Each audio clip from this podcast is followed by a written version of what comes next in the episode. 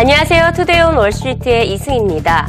이라크와 우크라이나 그리고 독일이 주가 하락을 주도한 하루였습니다. 자, 지정학적 리스크 속에서 웬 독일이냐 이런 생각이 들겠지만 이 러시아의 제재로 인해서 독일이 가장 큰 타격을 받고 있는 것으로 나타났기 때문입니다. 이번 달 독일 투자자 신뢰지수가 지난달보다 18.5포인트 하락하면서 8.6으로 집계됐는데요. 예상치의 절반 수준으로 뚝 떨어진 것입니다. 지난 6월 제조업 수주 역시 3.2% 감소하며 3년 만에 최대 하락폭 을 기록했고 산업 생산, 수출 등 최근 독일에서 전해지고 있는 경제 지표 대부분이 부진하게 나오고 있습니다. OECD는 독일의 경기 선행 지수가 5개월 연속 하락세를 보이고 있다며 독일 경제 부진이 계속될 것으로 예상을 했는데요. 이라크에서는 또 분파 싸움이 아닌 내부적인 싸움까지 집안 싸움까지 벌어지고 있는 것으로 알려지고 있습니다. 시아파 내부적으로 전쟁이 발생할 위기로 보이는데요. 이, 이라크의 대통령이 미국의 지지를 받으면서 새로운 총리를 임명했으나 현재 총리가 이를 받아들이지 않고 있기 때문에 구테타가 발생할 가능성이 높다는 시나리오입니다. 이라크 악재가 이번 달 내내 이어질 것이란 전망입니다. There have been civil wars between Shia factions before. Right now, Maliki has been replaced, but he's refusing to leave the office. He's taking the matter to the courts. He's made most of the judicial appointments. He also controls the security services, the army, the intelligence. He has and his the own militia, correct? And his own militia. And they've taken to the streets. They've closed the airports. There's a real risk of a coup. And so far, oil supplies haven't been affected by turmoil in Iraq, and there's been plenty of it. so we might not see a significant effect. What it does impact on is the administration's plan for an inclusive government in Iraq that's going to solve the country's problems. 대외 악재를 잠시 뒤에 두고 지금 시장의 관점에서 시장을 바라본다면 현재 다음 달 상장을 하는 이 알리바바에 대한 기업 공개 어, 시장의 관심이 지대합니다. 하지만 막상 알리바바의 기업 공개 주관사들이 어, 투자은행들이겠죠. 이 투자은행들이 다소 우려를 하고 있는 것으로 나타났는데요. 200억 달러를 조달하는 초대형 기업 공개인 만큼 리스크도 클 것을 대비해야 하기 때문입니다. 이 상장 이후 주가가 급락하는 것을 피하려면 조달 금액의 4배 이상의 주문을 받아내야 되는데, 즉, 천억 달러의 수준의 주문량을 투자자들로부터 이끌어야 하는 부담을 안고 있습니다. 하지만 이 같은 우려감 나오고 있다는 것 자체적으로 기업 공개 시장이 건강하다는 신호로 파악되고 있습니다. okay in the IPO market. I, think that actually uh, all along this entire uh, the, the, whole year there have been deals uh, that have been pulled and not worked out well, which means that it's actually quite healthy. So the better companies are getting out. Uh, we've had record issuance, but we've also been selective about what's come public as an industry, and I actually think it bodes really well. Uh, if you look at IPO aftermarket performance, uh, it's never been better relative to the broader indices, and that bodes pretty well for the overall markets and for the continued growth in IPOs. It, it, when you get a big offering like this, it, it can uh, absorb a significant amount of demand from that sector in particular. Actually, if you look at the, the sector, though, that's been the hottest, which is healthcare, and in particular life sciences and devices, I don't think that impacts that at all. Uh, because the buyers of Alibaba are not the buyers of biotech and medical devices. And so there are other aspects of the marketplace I think will really continue to do well. 미국 노동부에서는 얼마 전에 고용 보고서에 더해서 고용과 이직과 관련한 새로운 보고서까지 발표를 했습니다. 지난 6월 신규 구인 건수가 2001년 초 이후 최대 규모를 기록했는데요. 지난 1년 동안 18%나 증가했습니다. 민간 기업들이 채용을 많이 늘렸고 실업자들도 이제 더 이상 포기하지 않고 구인에 나섰던 것으로 나타났습니다. 이직과 구인이 일제히 증가하면서 고용 시장에 견고한 회복 신호를 보내고 있습니다.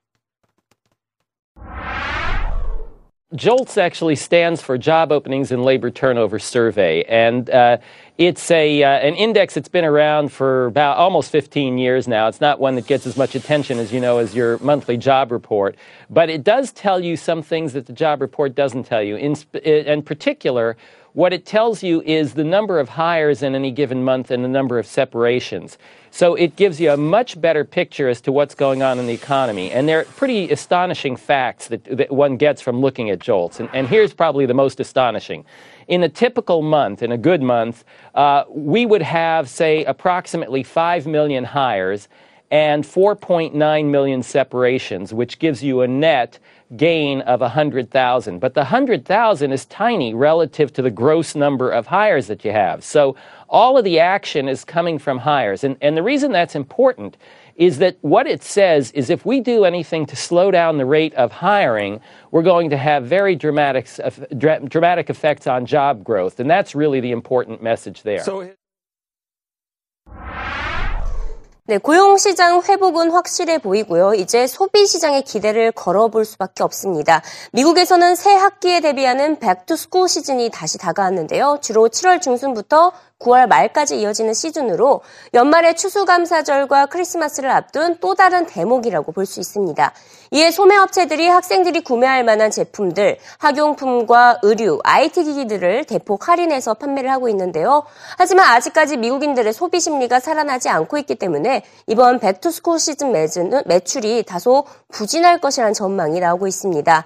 미국 소매협회는 올해 back to school 시즌 매출 지난해보다 3% 증가하는데 그칠 것으로 내다봤 는데요. 가구당 지출이 약 67만 원 선으로 그칠 것이다라고 예상을 한 것입니다. 이 지난달 기준으로 8개 대형 소매업체들의 매출 실적을 비교 분석해봤더니 4.4%를 기록하며 연간 1.1%포인트는 올랐지만 그 상승폭이 비교적 적다, 부족하다라는 지적입니다. 어, 주로 의류업체들의 매출이 다소 주도적인 것으로 나타났는데요. 지금 현재 시점에서 투자 관점에서 본다면 back to school 시즌의 메이시스 백화점이 추천을 받고 있습니다. Yeah, we are cautious, so you can be tardy for the party at back to school, and I would say that I like cash flow. Cash flow is always fashionable. We're recommending limited brands Macy's. And then think about non apparel names like a Fossil or a Sally Beauty as an idea. Sally Beauty? What does that have to do with back to school? Well, you know, we are cautious. So we like professional hair care. We like the idea that there's inelastic demand. And we also like the pricing leverage that hair care has as it's a replenishment, replenishment business office supply stores? I mean, I'm going to go back for notebooks. That's not going to play into Staples or anything like that? I would gravitate towards names like Macy's. Uh, I like the less fashion risk at Macy's 7% repurchase yield, 2% dividend yield, best of class omni channel. That's a name to think about with less fashion risk. 마지막으로 기업 소식을 짚어봅니다. 소비자 전문지 컨슈머 리포트가 테슬라의 모델 S 차량의 기술적 문제점을 지적했는데요.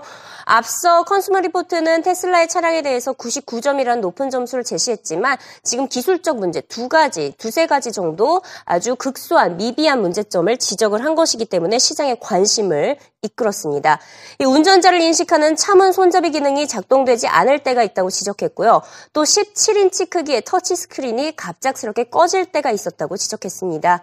다소 사소한 지적이긴 했지만 이 전기차를 대표하는 테슬라의 모델 S 제품에 대한 문제점이 드러났다는 사실로 테슬라가 신경을 곤두세우고 있는 것으로 알려지고 있습니다. 미국 자동차 전문 웹사이트 에드먼스닷컴 역시 테슬라는 서비스 센터가 부족한 점을 지적하며 문제점을 수정할 필요가 있다고 강조했습니다. Yeah, and it's also worth considering the fact that there are a lot fewer service centers nearby. We were lucky enough to have one very close to where our offices are, so these small problems didn't turn into very big problems. But if you're far away from somewhere that can service the car, you have that issue of just getting to a service center to fix a small problem. So, you know, these kinds of things are, you know, individual mm. buyers are going to have to weigh on their own. Well, we've had several electric cars prior to the Tesla. Uh, none of them had, have had this number of issues in terms of uh, a year long test. Uh, we've had some minor issues as well with some of our electric cars, but this one was certainly uh, basically to the point where we start questioning whether someone, uh, a normal buyer, would actually want to put up with this many issues. Whereas the few electric cars we had before, it was nowhere near that amount. 다음은 해외 기업 뉴스 살펴보겠습니다. 블룸버그 통신이 애플이 아이패드 에어와 아이패드 미니 신제품 양산에 들어갔다고 보도했습니다. 아이패드 에어 신제품은요, 3분기 말 또는 4분기 초에 출시될 예정이고, 10월이 유력한 것으로 알려지고 있습니다. 아이패드 미니 신제품은 올해 말 출시가 유력한 것으로 또 알려지고 있습니다. 다음 소식입니다. 트위터가 비디오 광고를 시범 운영하기 시작했다고 밝혔습니다. 광고주들이 광고를 올리고 사용자들이 플레이할 때마다 광고비를 받는 view당 비용 청구 방식이 적용이 됐는데요. 지난달 실적 발표에서 총 광고 매출이 전년 대비 129%나 늘었던 트위터가 비디오 광고로 수익 창출원을 더욱더 늘리려는 움직임을 보이고 있습니다. 다음은 자동차 섹터 소식입니다. 폭스바겐 브랜드들이 이 브랜드를 단 이 7월 차 판매가 전년 대비 4% 늘어난 49만여 대로 집계가 됐습니다. 올해 전체 판매도 360만 대로 전년 대비해서 3.8% 증가세를 유지하고 있는데요. 특히 7월까지의 아시아 태평양 지역 판매가 전년 대비 16%나 늘어났고 중국에서는 무려 160만 대를 팔아서 18%가 늘어난 것이 결정적으로 작용을 하고 있습니다. 반면 미국 판매는 14%, 남미 판매는 브라질 15%를 비롯해서 전체 20%나 줄어들어서 대조를 이뤘습니다.